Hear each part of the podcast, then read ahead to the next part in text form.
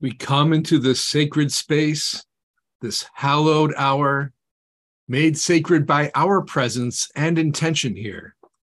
We come with deep gratitude for everyday blessings, for the dependable changing of the seasons as they follow one another, for smiles and waves and spoken greetings, for being with others in worship, for babies and puppies and kittens, and for the wisdom of the old. May these everyday blessings sustain us every day. The words of Reverend Julia Corbett Hemeyer. I'm Reverend Bob LaValle, and I'm so delighted to be here today with our worship leader, John Eldridge, and our guest musician, all the way from Taos, Michael Mandrell. We're so glad to have Michael back again. What gifts he brings. Our DJ today is Tech Arts Director Chris Paul, and our tech team is Chris and Cheryl, William, and Michaela. Thank you to everybody for co creating worship today. Our Time for All Ages is presented by Reverend Megan Lines. And if you're visiting today, we'd love it if you put your name and location in the chat so we can say hello. John has a couple of announcements. We have four announcements this morning. We are delighted to announce that the church has signed a three year lease with a tenant for the ARC building. Vanguard Behavioral Health is a mental health provider whose work aligns with the church's mission. The income from the lease will support the cost of owning the building, as well as the church's work to create a campus master plan. The young adult group meets today, as well as every first and third Sunday at 12:15 p.m. Folks 18 through 35 are invited to join them in the Arnold Room just across the courtyard from the sanctuary. Last night was Pride Night at Albuquerque Isotopes, and hardy folks from First Unitarian braved the rain to attend. Big thanks to Brianne Stout for organizing. Be sure to read the weekly messenger to hear about future events. Want to make art? You are invited to the church courtyard today following 11 a.m. in person service to participate in the Prayer Glove Project. This video explains the project. For nearly 12 years, my work has closely examined the role of faith in the human experience. This project is focused on the act of prayer. For this piece, a family from New Mexico volunteered to become the recipient of prayers and positive thoughts for their four year old son, Caspian, who suffers from severe seizures. They are seeking wisdom and clarity as they make major decisions regarding his treatment. In May of 2021, I published a public invitation on social media asking people of all faiths, beliefs, and affiliations to contribute one pair of gloves to a collaborative work of art. Their task is to carve out time to sit with a pair of white cotton gloves and mark them with red paint as they form a prayer or affirmation for Caspian. The mark making process is like a moving meditation, marking words, marking time. I chose white work gloves because they offer rich metaphors for prayer, connection, and compassion. The balanced weave of a cotton cloth is a picture of harmony, individual threads working together to form a functional textile. Each pair of gloves is received and recorded, then divided and newly matched to form one united pair of hands made from two unique individuals. Disposable work gloves intended for labor and protection are recharged and repurposed for this project. They become almost sacred as they're worn and painted. I imagine touch DNA from each participant becoming an inseparable part of the cloth.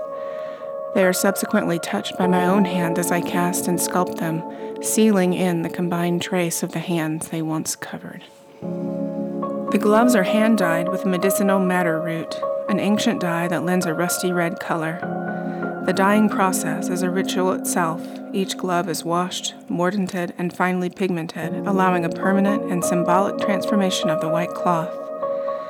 The gloves are then starched over a wooden mold to hold a lifelike gesture and three dimensional shape, as I want each pair of hands to occupy maximized space, like mummified air.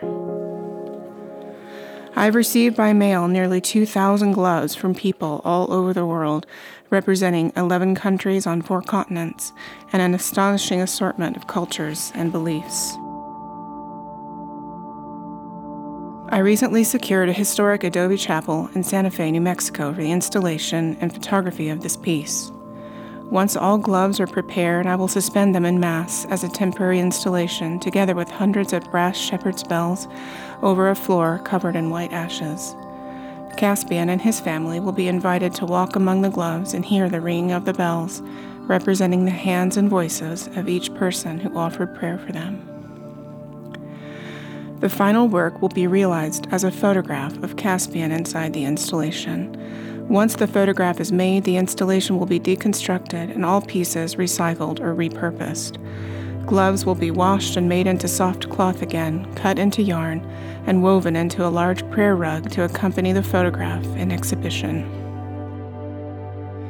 I want to shed light through this work on something that is both ordinary and extremely profound an undercurrent of benevolence that's often silent and invisible.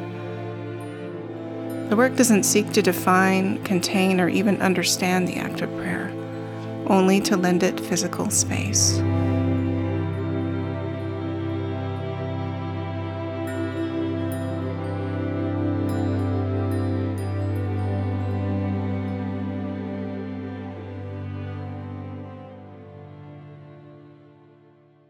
Blessed is the fire that burns deep in the soul.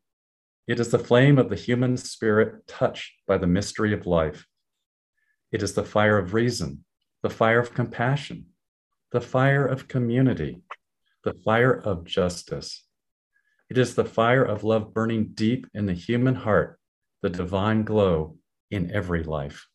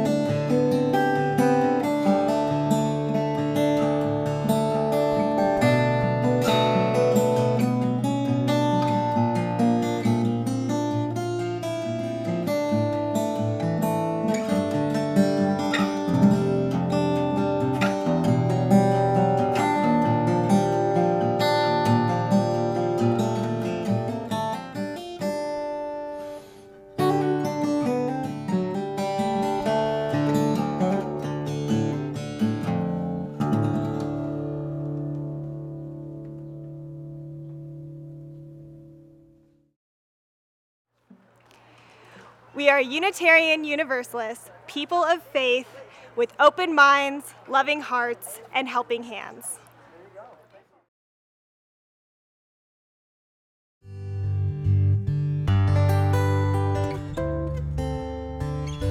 Good morning, everybody. My name is Megan Lines, and along with all of you, I have been thinking about community and how really the bottom line is that all of us need all of us to make it.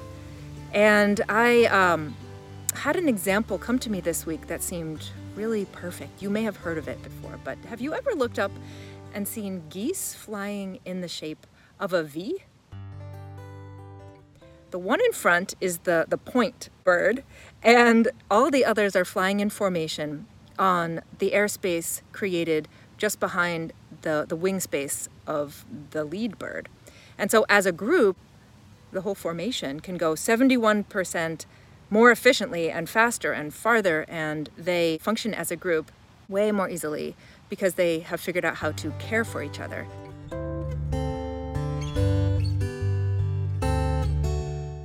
So there's some interesting things about this. The one in front goes as far and as fast as they can until they're ready to take a break, and then they swap. So somebody from behind takes a turn, a, a goose from behind, and the whole formation changes. And get this the geese in the back honk. They cheer. Their job is to say, Go, go, you can do it, keep going. We're with you, we're here, we're cheering you on.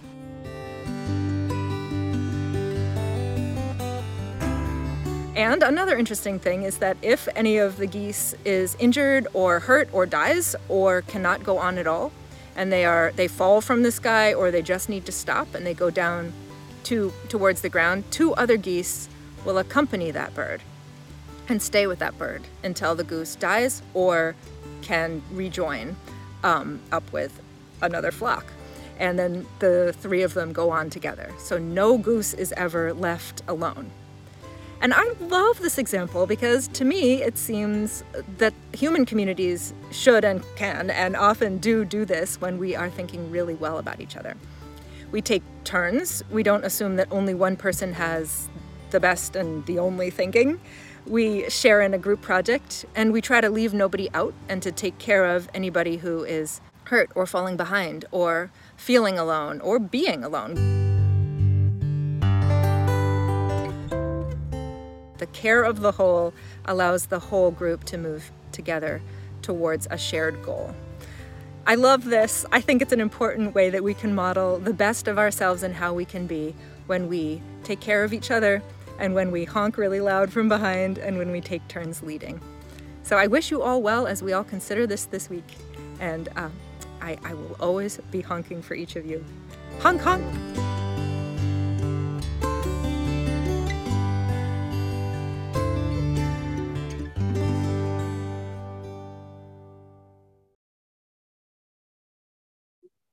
Today is Father's Day, and I want to share the adapted words of Carol Allman Morton and Evan Carville.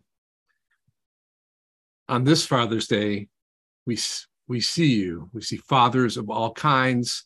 We see journeys outside narrow gender expression, and we see refusals of toxic masculinity.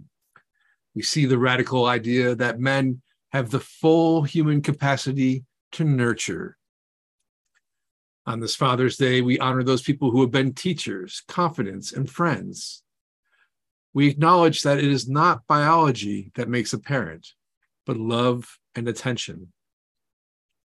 For those of us who have lost a father or a child, we hold their memories in our hearts. For all of us who are fathers, we ask for continued help in discerning how best to care for our children whether they are five or 50 years old. May the strands of relationship between ourselves and all of creation grow even stronger.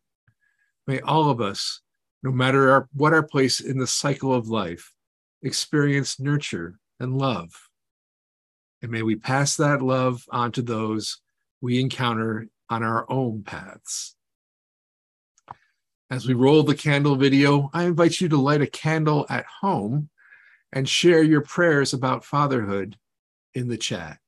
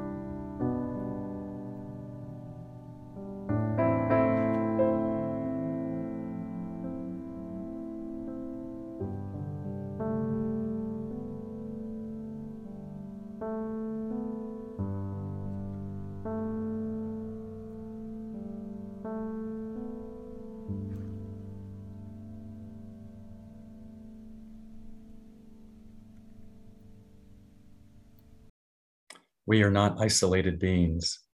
We are connected in mystery to the universe, to our community, and to one another.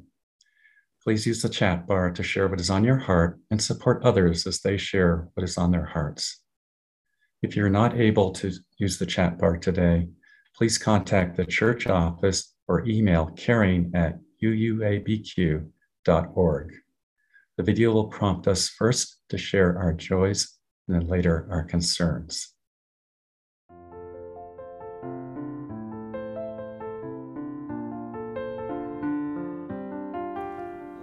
Amazing grace, how sweet the sound that saves such souls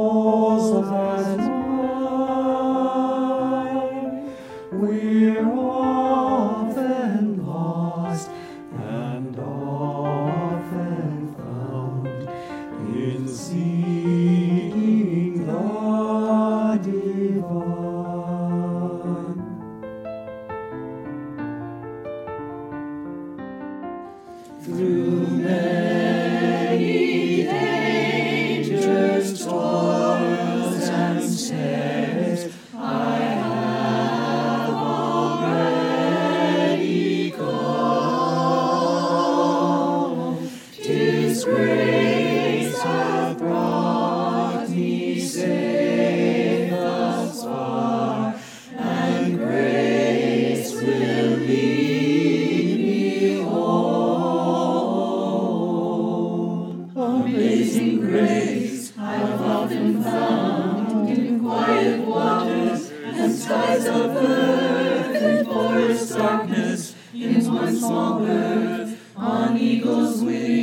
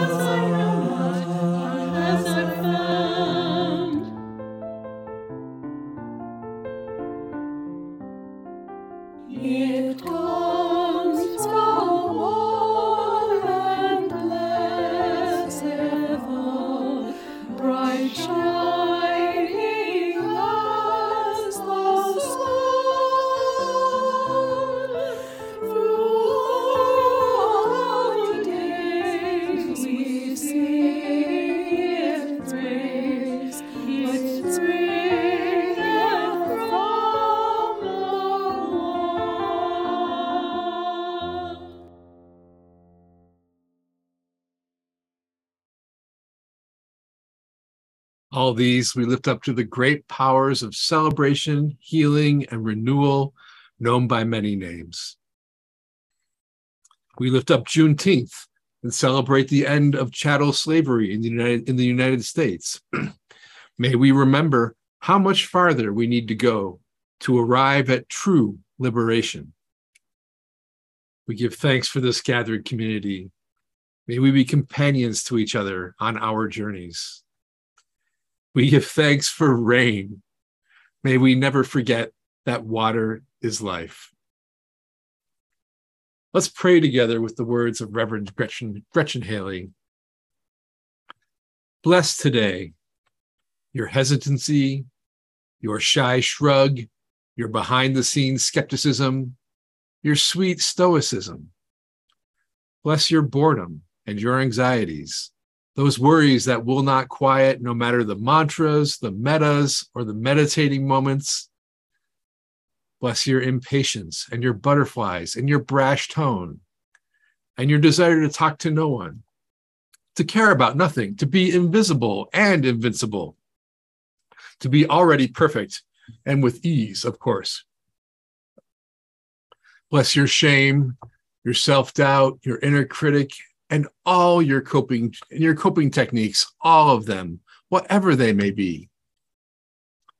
Bless most of all your broken heart and all the longings that made it so. Bless your grief, your anger, and your still pressing hope. All of these we bless, all of ourselves we bless.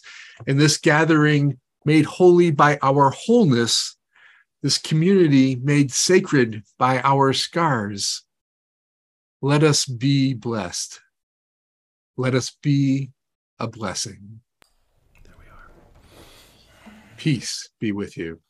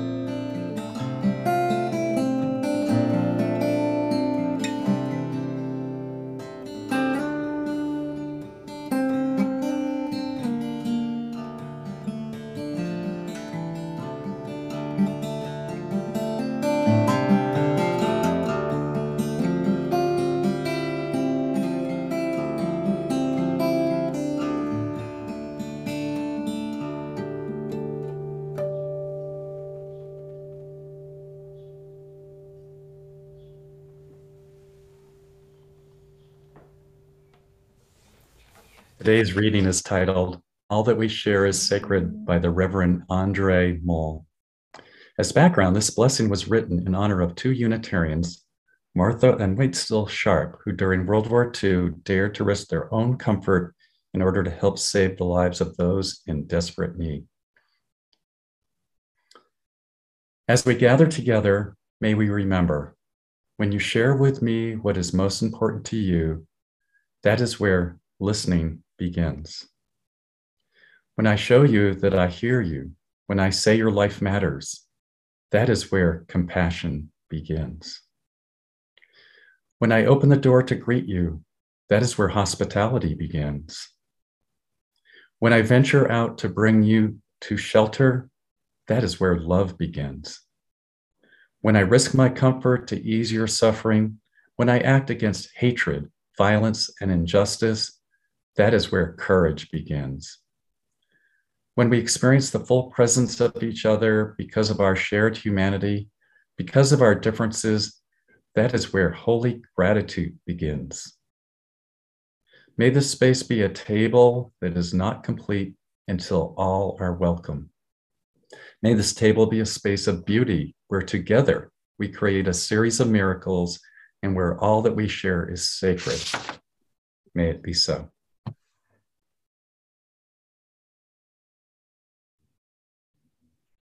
I became a Unitarian Universalist in the early 90s when I joined a small UU church in my neighborhood in Boston, Massachusetts. In that church was a young couple with two little girls. And a few years after I joined, the mother was diagnosed with breast cancer. The church, a small congregation of about 100, sprang into action, providing food and rides and childcare and cleaning their house right down to scrubbing their toilets for them. Fortunately, the mother never recovered. A month or so after her funeral, her husband was back at church and the girls were back in the religious education area. And during the service, the husband got up to speak to the congregation and he began to weep. He did his best to thank the congregation for all that they had done. And he concluded by saying, You are God's people, and your hands are God's hands. Now, as Unitarian Universalists, we need to translate that God language into the words that work best for our own personal theologies. I like to think of what he said this way You are love's people, and your hands are love's hands. But however we each receive that story in our hearts, it's a story about the power of congregations at their best. You know, I, I, grew up in a large suburban Roman Catholic church, and the congregation there felt somehow corporate, like there was a transaction going on. It felt like a large group of individuals who were each punching their communion ticket every Sunday. So, for, for folks who may not be familiar with Roman Catholicism, part of the Sunday service is lining up to receive a thin wafer from a priest or a deacon. And I particularly love the folks who would get up and go to the front to receive communion. And instead of going back to their seats, would just keep on going right out the door to beat the rush in the parking lot, even though the service was very much not over. It's like, later, God. this is an example of a consumerist church. Consumerist churches are a concept that applies across denominations. And there are a variety of definitions, but I'm thinking of a church where there is a kind of transaction between the individual congregant and the lay and ordained leadership of the church. This is where a person comes to a service and they get their little fix of piety and maybe makes a donation, but that is the extent of the relationship. Like one of the most glaring examples or indicators of consumerism is the person who reads through the sum, the sermon topics ahead of the at the beginning of the month and decides whether or not to attend based on the blurb. It's like choosing a movie to watch on Netflix rather than allowing oneself to be carried in the current of the larger church. In a non-consumerist church, people come to a place where they are open to being changed by what they hear. They understand their commitment to each other. They understand that their membership in the church calls them to be in relationship with other congregants, to see them as whole people, and to love them, even if they don't like them. To love them, even if they don't like them.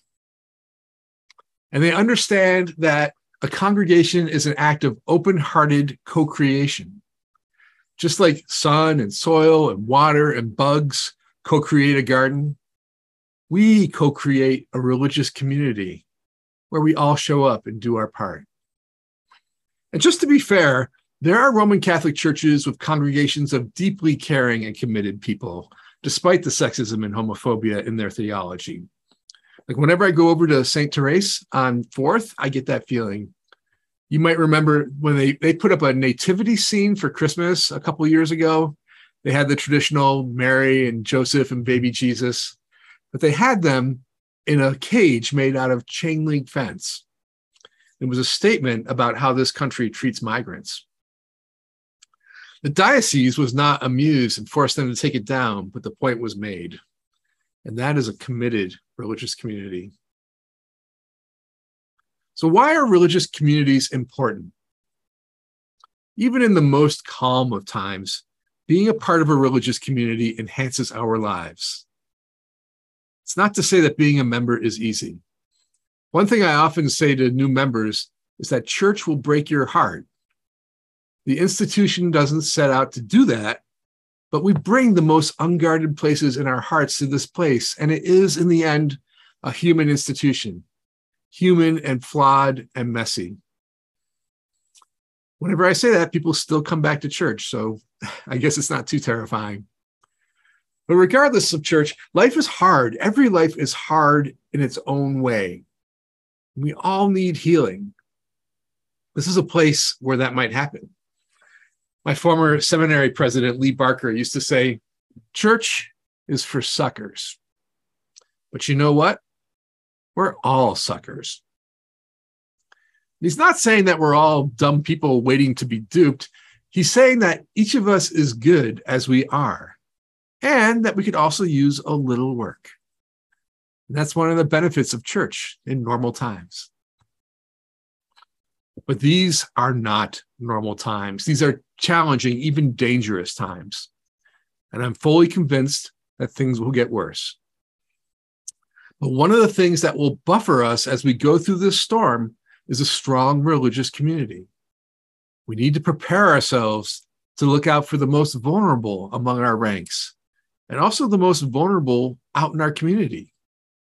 We need to prepare ourselves to take care of each other. Now, this isn't the first time that Unitarian Universalists have had to step up on behalf of the oppressed. And I want to tell you a story, and I'm going to read from an article in the UU World magazine. So, on a snowy night in Prague, Czechoslovakia in 1939, Martha Sharp jumped from a taxi, darted around a corner, and flattened herself into a doorway. The heels of a pursuing Gestapo agent clicked past her.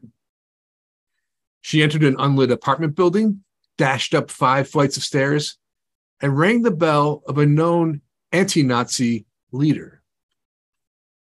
Six weeks earlier, Martha and her, Martha and her husband, the Reverend Waitstill Sharp, had left their young children safely behind in the United States so they could volunteer for a relief effort in Czechoslovakia sponsored by the American Unitarian Association, which is the precursor of the UUA. Then one night in 1939, the Nazi army marched into Prague, the capital of Czechoslovakia, and occupied the city. The helping mission of the Sharps instantly changed into a treacherous cloak and dagger mission. That night, that March night, a woman opened the apartment door to Martha, denying that she had even heard of the man Martha was asking for. I begged, Martha recounted in the story later to a biographer. I told her there was little time. I produced my American passport. When she saw it, she said in Czech, a moment, and then snatched my passport from me and shut the door in my face.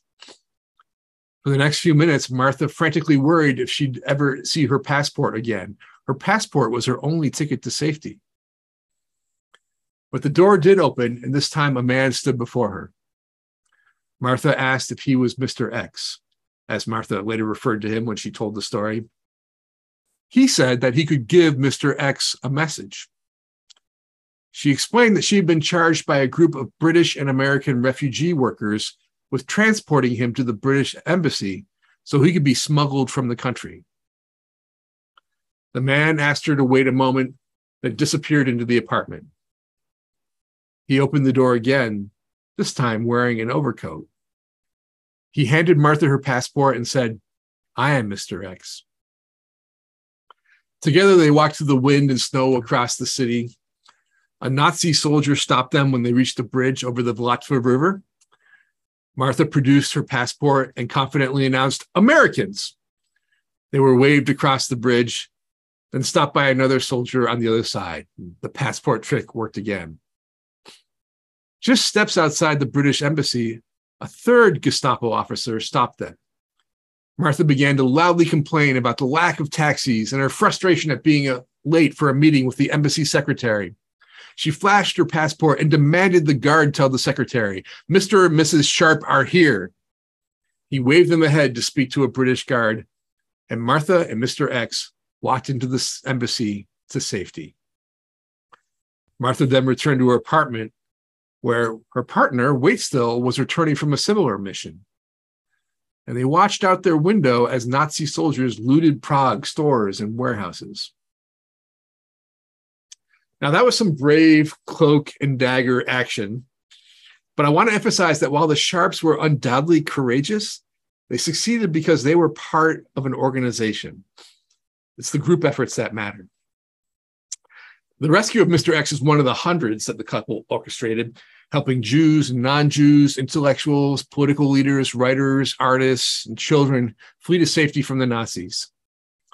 And in 1940, they established what is now the Unitarian Universalist Service Committee, one of the world's leading voices for international justice and human rights. Who needs rescuing today? Who needs protection? Right now, when I look at the increasing violence against queer and trans folks, I feel like we're Germany in the 30s or Rwanda in the early 90s.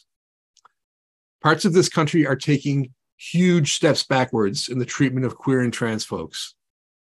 And the laws being passed in states like Florida and Texas, to me, are nothing less than thinly veiled attempts to place queer and trans folks in gulags.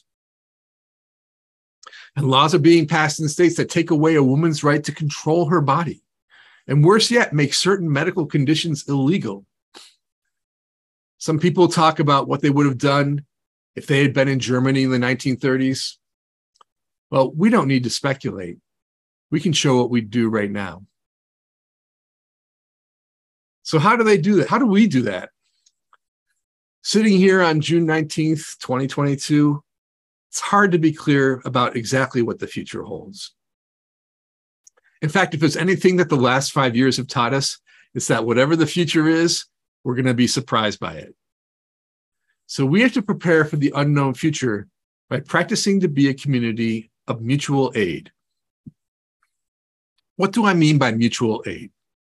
I want to share the definition created by Joel Islar.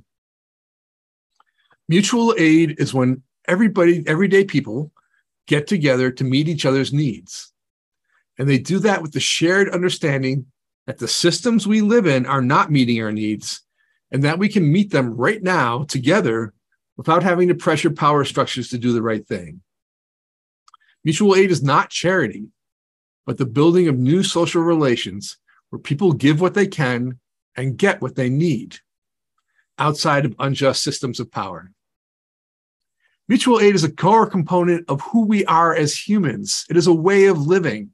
It is moving beyond the idea that we should compete for resources and depend on sources of power to provide for us, when actually we are capable of doing that together. That's the end of the quote.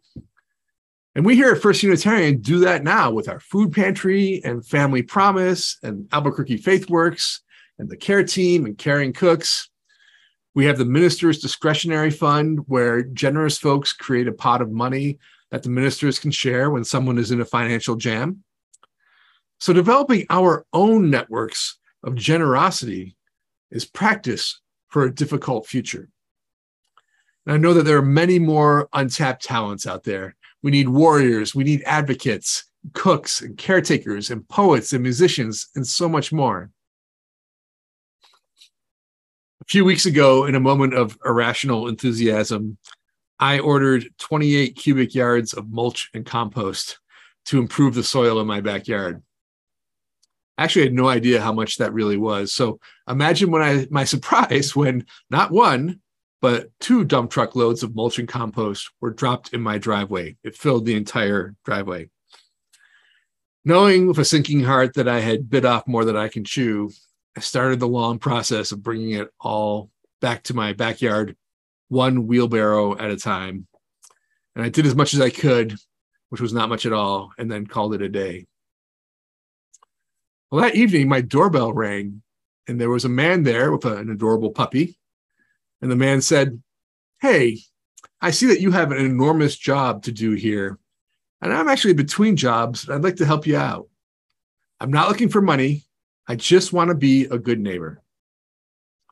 Well, that guy worked for the next five days, schlepping compost and mulch. He pretty much did the whole job by himself. And every day I begged him to take some money, and he constantly refused.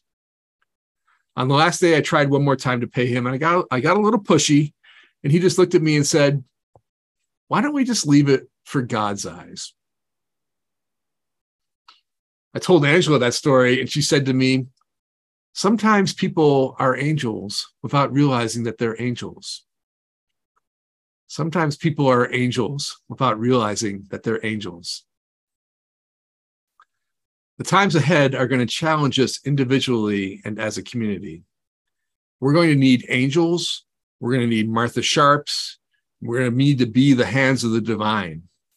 We're going to need all of us suckers pulling together and looking out for each other and looking out for the most vulnerable among us. I believe that our Unitarian Universalist faith will carry us through. I believe in this religious community. I believe in you. May it be so.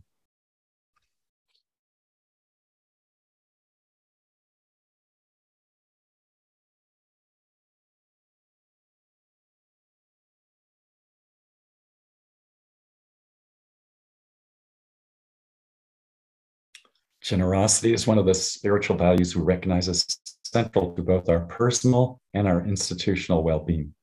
You are now invited to participate in the blessing of giving as part of the offering.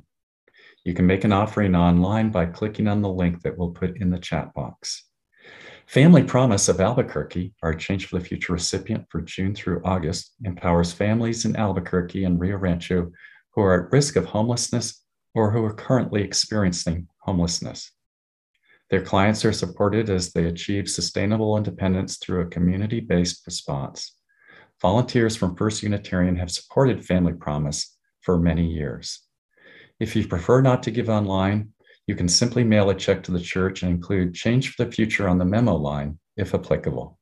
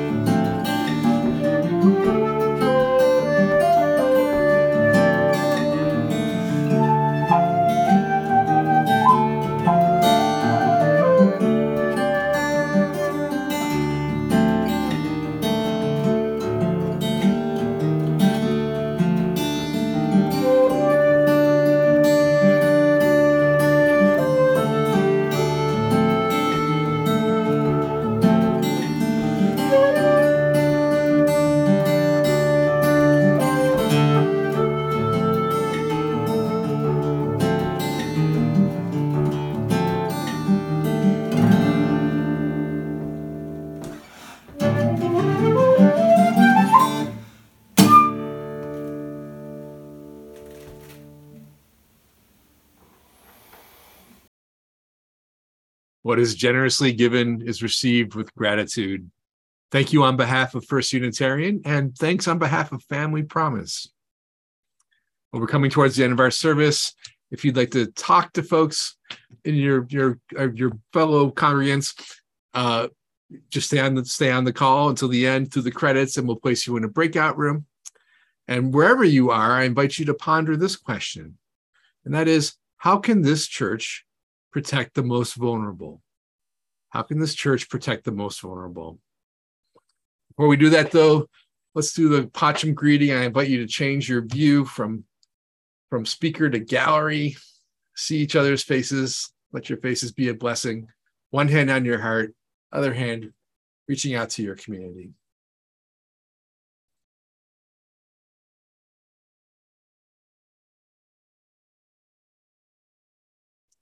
Blessed be. Let's extinguish our chalices. Let us be blessed. Let us be a blessing. Go in peace and practice radical love.